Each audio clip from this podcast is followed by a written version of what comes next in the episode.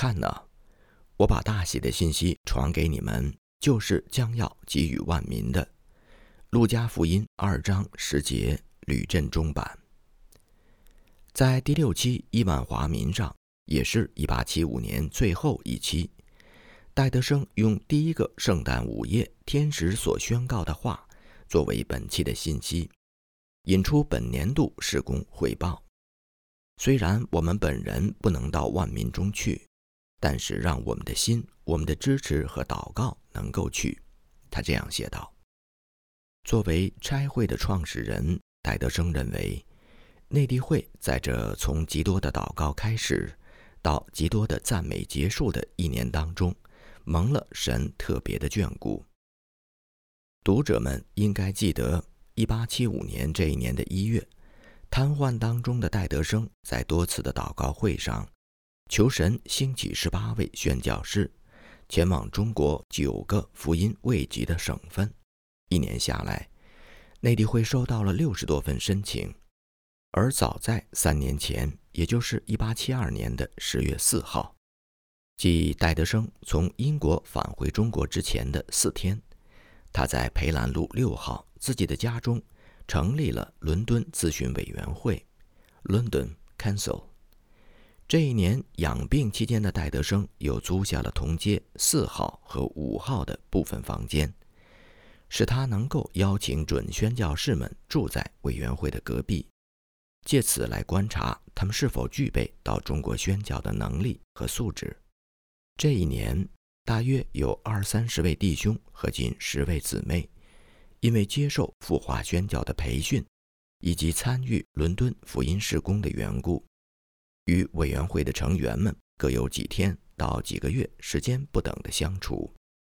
其中十位，也就是八位弟兄和两位姊妹，已经抵达了中国。或正在赴华的途中，范明德、索勒道、里格尔、华国香、贾美人、戴亨利、麦卡蒂、金夫人、巴子成、易士敦、德志安，伴随着这些宣教士的名字和他们的面容，戴德生数算主的恩典，他蓦然的发现，中国内地九省的福音事工已经框架储备，有些宣教士。已为读者所熟悉，而另外一些则尚未出场。如果说戴亨利的河南之行和祝明阳的湖南之行只是蝎子的话，那么接下来的两年里，读者将看到内地拓荒的连台好戏。但是现在，在我们随着宣教师们的教宗向中国内地九省进军之前。先来到一八七五年，和戴德生一起回顾当年的年终报告。浙江北部杭州府。九年前，也就是一八六六年的十一月，戴德生和同工们搬入了杭州新街弄一号。这座两层高的楼房便是内地会的第一个总部。第二年七月，按立中国同工王来全。监督杭州府治下的杭州、余杭及湖州府治下的安吉、地铺等地区的各项施工。到了1875年，杭州府教会已经相当成熟，但是聚会场所始终是个问题。杭州原教堂的租约到期，续租无望。为了一劳永逸，内地会购买了一处新会址。杭州教会自发成立了一个小小的布道团，到余杭拓荒，但原来的房东因为租房给教会，险些被族长们除名，传道人们不得不另觅房屋。王牧师八月来信提到差派两位弟兄到富阳拓荒，期望这次能找到立足之地。浙江东部台州府，因为陆会里。William Rodland 反应述职，台州的教会有一位姓刘的传道人代理监督。虽然蔡文才因为处州教会发生的问题，在近期内无法走访台州一带的福音站，但神的祝福仍然不断的临到。除台州、仙居、黄岩、太平县等地的福音站以外，还有两处。是寺庙改建的支站，由原房东捐给了内地会使用。现在两处房东都成了基督徒。浙江东部绍兴府，杭州总部设立的前两个月，范明德便在绍兴府城建立了福音站。他转往中国西南施工之后，绍兴、松口浦、仙岩、盛县、新昌、萧山等地的施工，便由福道生夫妇接管。在福道生1875年的报告当中，盛县被屡次提名。他提到，一位当地的墓道友为守主日而受苦，而一位已经受洗的会友则因为犯罪而使教会蒙羞。福道生的信中还提到，急需寻找更宽敞、更有益健康的礼拜堂。我们由此可见，虽然当时教会无需再用祠堂做礼拜，但是现有的福音站一定是又小又旧。当说起童工道惠德 （Doth Wit） 所主持的诊所，福道生又提到了一位由范明德施洗的圣贤级的信徒。他曾经又病又瞎，但现在已经大好。在向病人讲道和在教会讲道的时候，他都是传教士们极好的帮手。松口浦教会也结出了出熟的果子。一位有秀才功名的农夫决定受洗。东梅岭小姐 Miss Turner 也为他所主持的女校献上年终的感恩，因为他及时收到了一笔前所未有的大额捐款。几周之前，一位杨太太请东梅岭小姐和传道人桑小凤到她娘家所在的村子去传道，因为交通不便。几英里的路来回却用了六个小时。当地的村民很穷，却愿意听神的道。与福道生详尽的报告相比，奉化教会的汇报极其简略。因为江郎比夫人和孩子们在过去的两年一直疾病缠身，江夫人的信真实的告诉我们在异国宣教所付出的代价。他写道。有些事使我们喜悦，也有很多的事使我们伤心。我丈夫外出走访各个宣教站去了，大概还需要八到十天才能够回家。他和查理是家中仅有的两个健康人。乔治每天都有热度，面如死灰。威廉和我则一直患痢疾，医治无效。我常常觉得坟墓对我而言。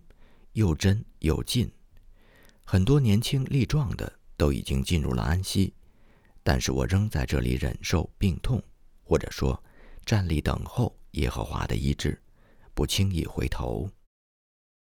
浙江南部温州府，温州教会的成长比往年都大。一八七四年上半年还只有温州城一个宣教站，一年半之后。已经增加了东临、平阳、处州三个福音站。然而，一想到该地区之大、人口之繁重，便仍然不得不为该府目前只有四处祭坛而哀哭。曹雅芝的年报留下了当地教会很多感人的历史。六月一号，东林教会给一名优秀的年轻人实行了洗礼。这人去年冬天自费在教会附属的学校进修，秋天还会再来。现在他的家人也开始慕道，因为神将得救的人不断添给东林，在信徒家中敬拜已经极其不便。但目前的情况下，大概指处州的形势不明，曹雅芝无力帮助东林的信徒。温州教会还接待了一位隐士造访。此人现在和父母家人居住，他渴慕真道。虽然他的朋友极力想把他拉回去，但他仍然紧跟随耶稣。他的邻居当中也有好几个人对福音感兴趣，他们时常在一起读经。在叙述了这两个故事之后，曹雅芝呼吁英国教会能够差派更多的宣教士来温州。他写道。我希望并祈求神能带给我们更多的童工，在这一带和附近的县城巡回布道。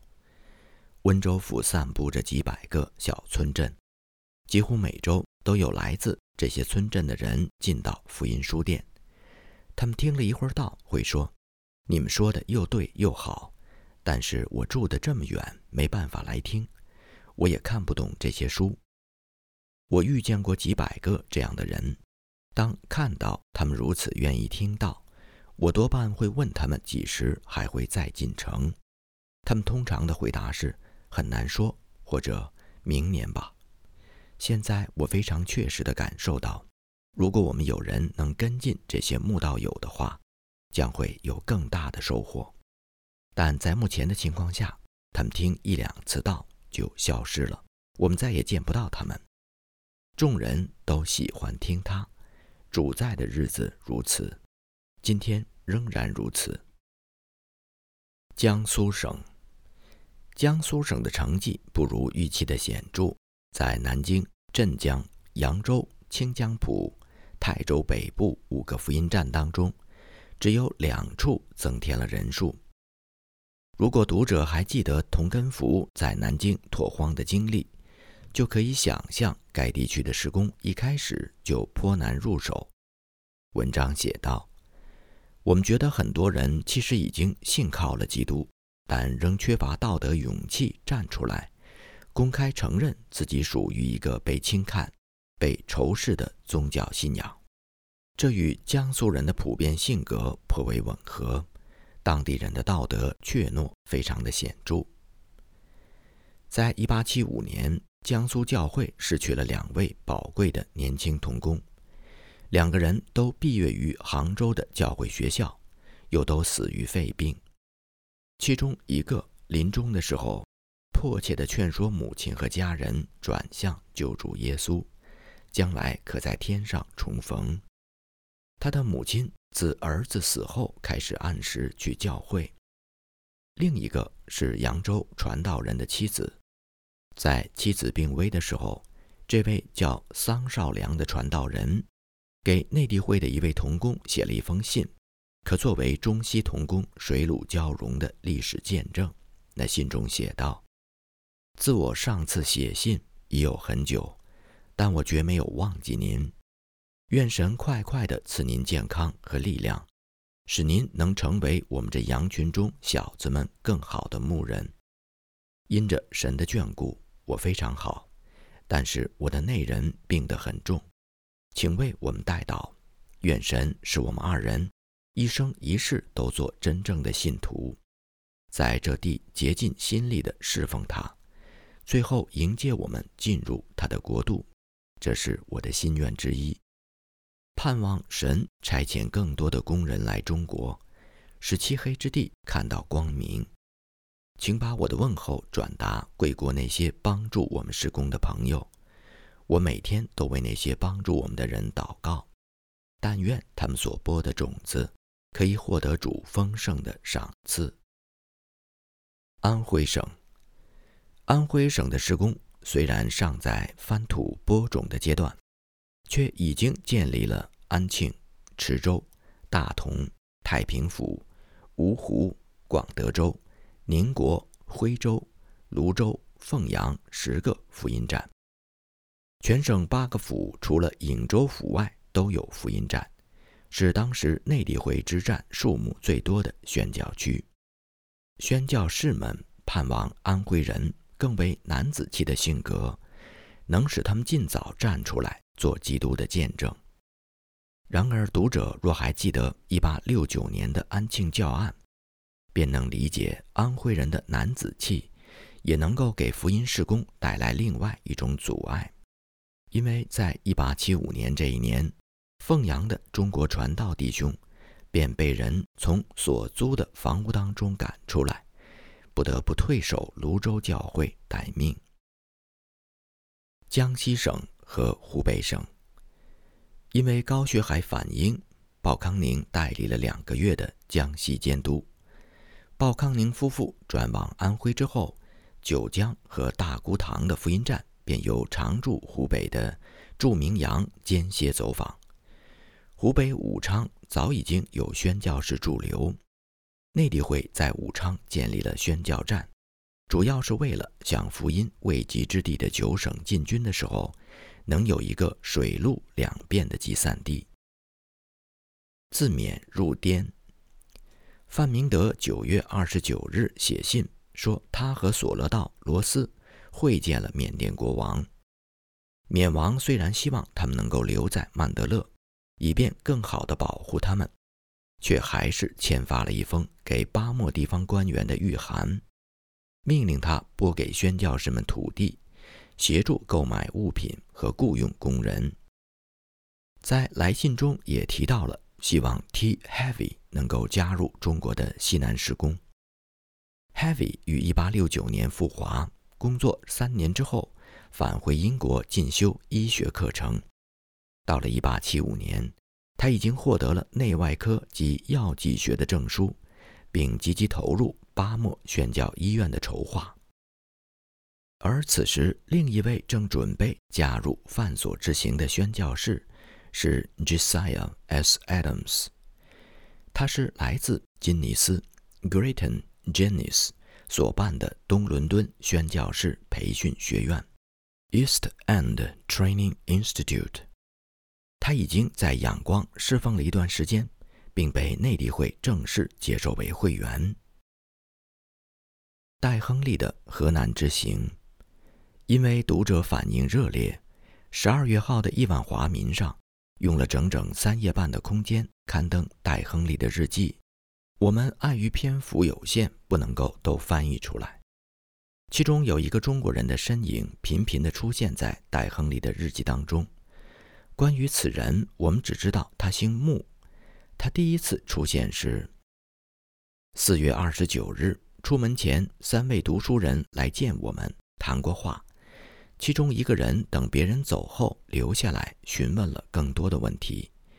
他告诉我们，他从一个天主教朋友那里得知了很多的教义。我们尽量用新约圣经向他展示神的生命之道。他很快明白了我们的意思，他的头脑在某种程度上已经预备好了。于是我们问他是否相信神子耶稣，他回答说。如果我不信耶稣，还有什么可信的呢？我们便一同跪下，求神打开他的心，赐他圣灵的同证。站起来之后，他问我们：“现在该做什么？”我们告诉他：“最基本的，也是最重要的，是一心一意的信靠耶稣，然后通过祷告，在圣经中寻求他的旨意。”他问我们教会有什么规矩。我们告诉他洗礼和主的晚餐的意义。他请我们立刻为他施洗，因为他马上要回远处的家乡，也许再也见不到我们了。但我们建议他等几个月，直到他明白真道之后，并告诉他大约几个月后我们还会再来。他留下了地址，我们也答应会再去找他。晚饭之后，穆先生回来了，还带来了一位朋友。他请我们写了一份祷告词给他，我们告诉他，最好的祷告便是奉耶稣的名，如实的告诉神他的需要。看得出穆先生很真诚。四月三十号，穆先生今早又来学习真道，帮助过他之后，我们一同跪下来祷告，可以确定他的动机是纯正的。五月一号，今晚。穆先生又来了，要求我们为他施洗。我们不怀疑他的真诚，但仍然觉得慎重不会带来任何的亏损。我们告诉他，是对耶稣的信心，而非洗礼，使他能够成为神的儿女。在受洗之前，最好能进一步的理解洗礼的意义。五月二号，穆先生今早又来了，我们给了他一些书，告诉他。他已经拥有的特权以及他的责任，那便是在生活当中和言辞上为耶稣做见证，尤其是前者。我们一起为他心中有神恩典的清楚运行而感谢神。以上是穆先生的故事，无独有偶，另一位唐先生的故事也值得一读。此人五十岁上下，曾在府台衙门供职，在短短两三天到客栈来了好几次。四月三十号下午，他又来了。戴教士和张传道问他是否相信神的儿子，他回答说，他相信每一个细节。戴张二人一起跪下为他祷告，并送给他一本福音书和一本教义问答。回去之后，唐先生一天祷告三四次。五月二号下午，唐先生再次来，戴张二人对他在短短三天里对真道的认真吃惊不已。当提到有人不要耶稣的时候，唐先生表示不可思议。他说：“如果我们没有耶稣，我们就没有道理可循。耶稣是一切，他救赎了我们，他从天上下来成就此事。在他以外，我们哪里还有盼头啊？汝宁城中因戴亨利的到来而受益的还有两位。胡先生是一位吃斋的老人，寻求真道多年而不得，他明白真道很快，绝不是泛泛的客套。与他同来的万先生是位私塾教师，通过与天主教徒的接触，对基督教信仰已颇有了解。但两人都是在四月二十八号造访客栈的那一天，才第一次看到圣经。与戴亨利、张传道二人深谈良久之后，他们各自又留下了地址，邀请两位传道人家访。五月二号的下午，张传道按照约定。去胡万二人的家里，戴亨利记述道：“家里到处放着偶像。和我的弟兄张传道说话的时候，他转过身来，指着那些偶像说：‘我把这些放在这里，是因为我没有更好的神可拜。现在我找到了耶稣，所以我要弃绝这些偶像。我知道耶稣的道是真理，我的良心如此告诉我。’”戴亨利接着写道：“胡先生简直不愿意放我的弟兄张传道离开。当他知道几个月之后我们还会回来的时候，便很高兴地说：‘在这里常住吧。’我知道城里有很多人像我们一样在寻找真道。”听到他的话，戴亨利心中感叹道：“哦，我们的心，因着神在这城中给我们的祝福而充满赞美。”成果何等丰饶！我们不仅仅在撒种，也是在收割，而且神与我们同在。穆先生、唐先生、万先生、胡先生，历史留给我们的只是一鳞半爪。即便戴亨利的英文日记当中保留了他们全名的罗马拼音，我们也无法精确地还原成为汉字。但愿到了那个大而可畏的日子。我们能够在神宝座前见到他们，亲口问他们个明白。戴章二人于五月四号离开汝宁，经过上蔡、西平、武阳、保安等地，八天后抵达南阳府。因为当地天主教徒的影响，民众对基督教反应冷淡。在盘缠和福音书册都快要用完的情况下。两个人于五月十六号搭船南下，二十八号返回汉口。他们此次巡回布道共计五十六天。